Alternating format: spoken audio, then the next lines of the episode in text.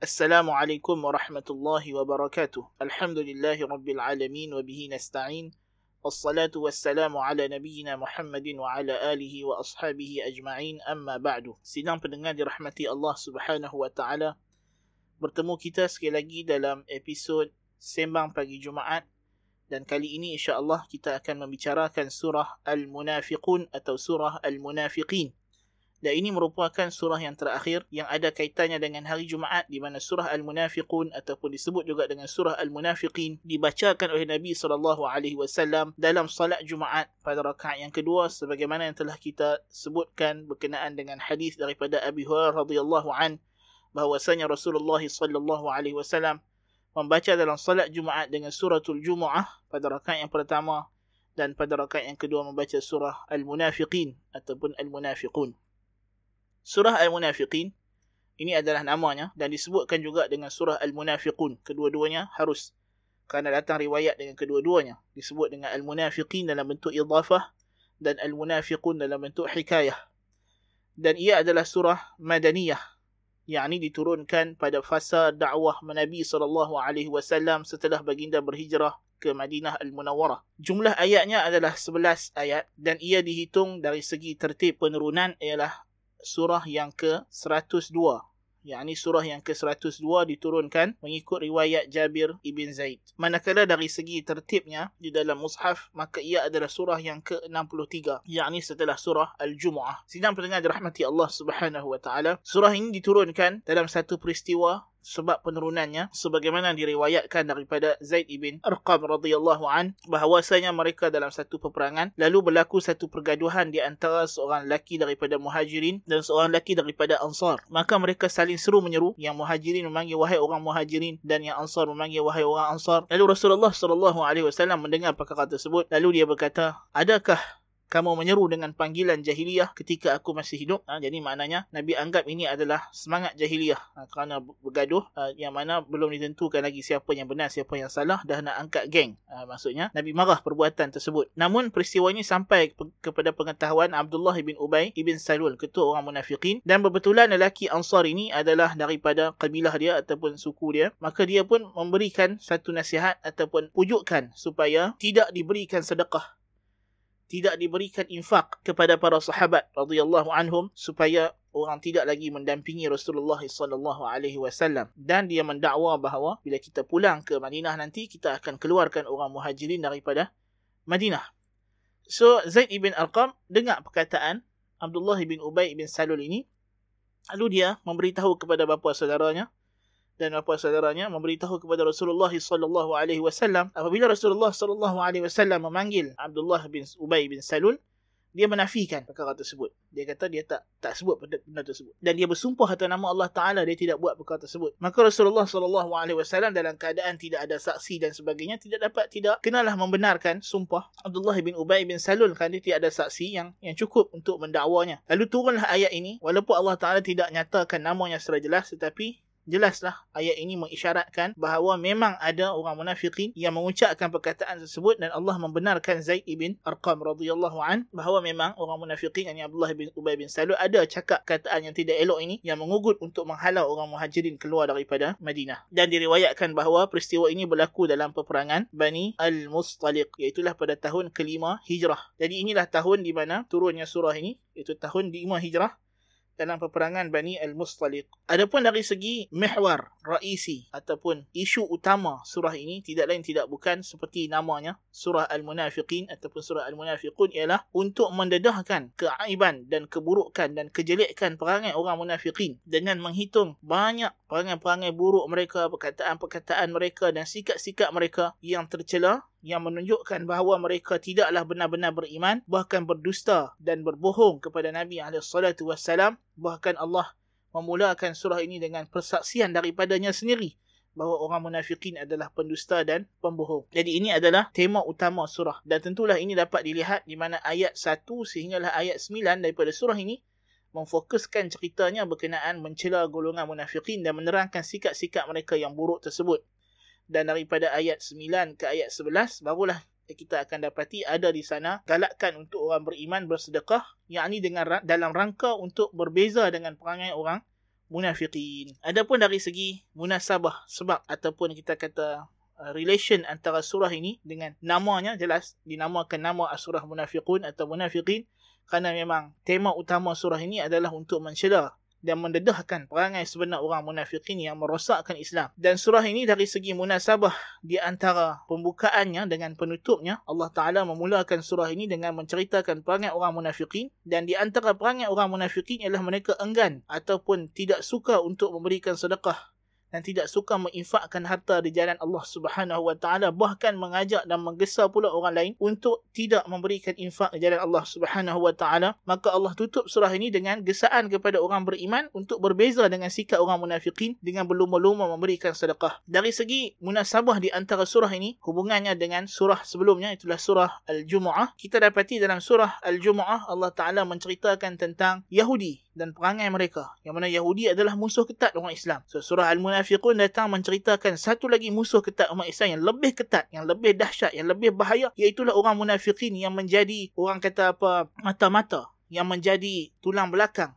yang menjadi duri dalam daging yang mana mereka ini selalu menjadi alat golongan Yahudi untuk membuat onar dalam kalangan masyarakat orang Islam. Jadi inilah hakikat golongan munafiqin. Demikian juga dalam surah Al-Jumu'ah kita tengok Allah Taala telah memberikan pemberitahuan kepada kita tentang mati. Hakikat mati bahawa kita tak lari daripada mati. Maka dalam surah Al-Munafiqun ditutup surah ini dengan galakkan untuk memberi sedekah sebelum datangnya kematian. So ini di antara munasabah di antara surah Al-Munafiqun dan surah Al-Jumu'ah. Demikian juga kita dapati di antara amal ibadat yang yang berat yang, yang ada pada orang munafik ialah salat berjamaah dan salat Jumaat. Ini di antara ibadat yang yang berat bagi mereka duduk mendengar khutbah. Maka tentulah di sana ada relation di antara perangai orang munafikin dengan orang mukmin yang sentiasa bersegera untuk menuju kepada rumah Allah, beribadat, mendengar peringatan dan ajaran daripada Nabi sallallahu alaihi wasallam manakala orang munafikun bagi mereka ini adalah berat bagi jiwa mereka. Nasallallahu alafiyah. So dari segi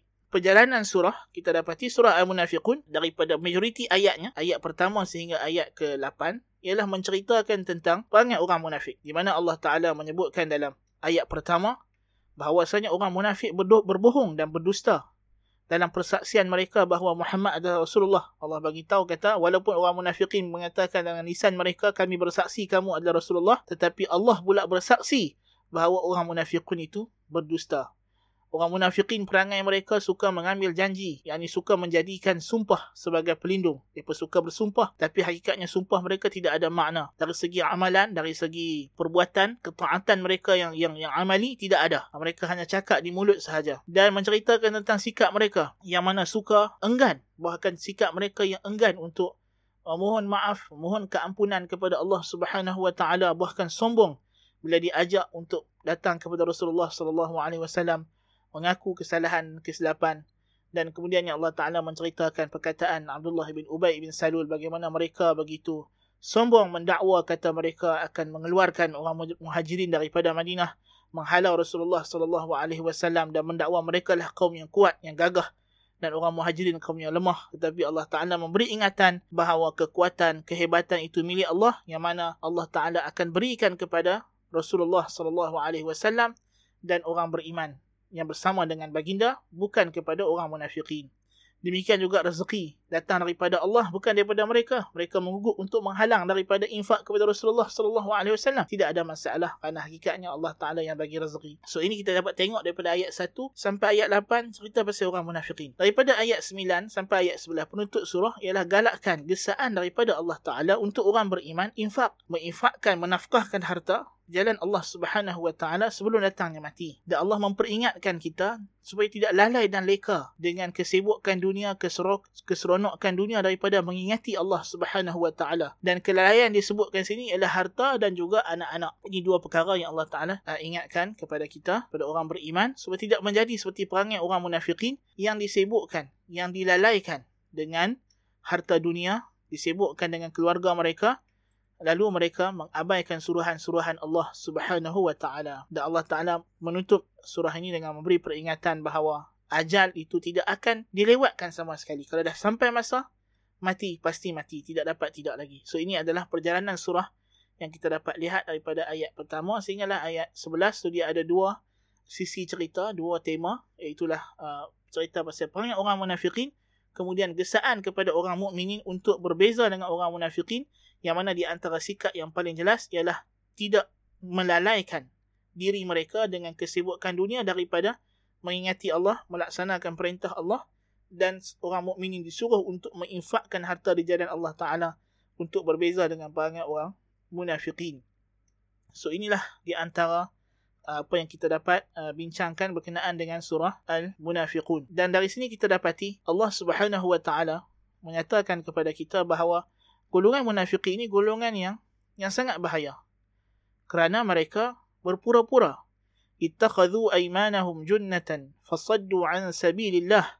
Mereka menjadikan sumpah mereka itu sebagai perisai. Lalu mereka menghalang orang daripada jalan Allah. Jadi ini adalah perkara yang kita kena ambil perhatian. Kerana orang munafikin hidup bersama kita zahirnya mereka adalah daripada orang Islam. Mereka bersaksi mereka kata qalu nashhadu innaka la rasulullah. Kami bersaksi kamu wahai Muhammad Rasulullah. Tapi Allah Taala kata wallahu ya'lamu innaka la rasuluh Wallahu yashhadu innal munafiqina lakadzibun. Allah mengetahui bahawasanya kamu adalah rasulnya wahai Muhammad dan Allah bersaksi bahawasanya orang munafikin adalah pendusta dan sikap orang munafikin adalah ittakhadhu aymanahum junnatan fasaddu an sabilillah innahum sa'a ma kanu ya'malun mereka menjadikan sumpah mereka sebagai perisai lalu mereka menghalang orang daripada jalan Allah sesungguhnya mereka itu sangat buruk perangai kelakuan mereka. Jadi orang munafikin kalau kita tengok dia bukan sahaja dia itu jahat bahkan dia cuba menghasut orang Islam secara dalam.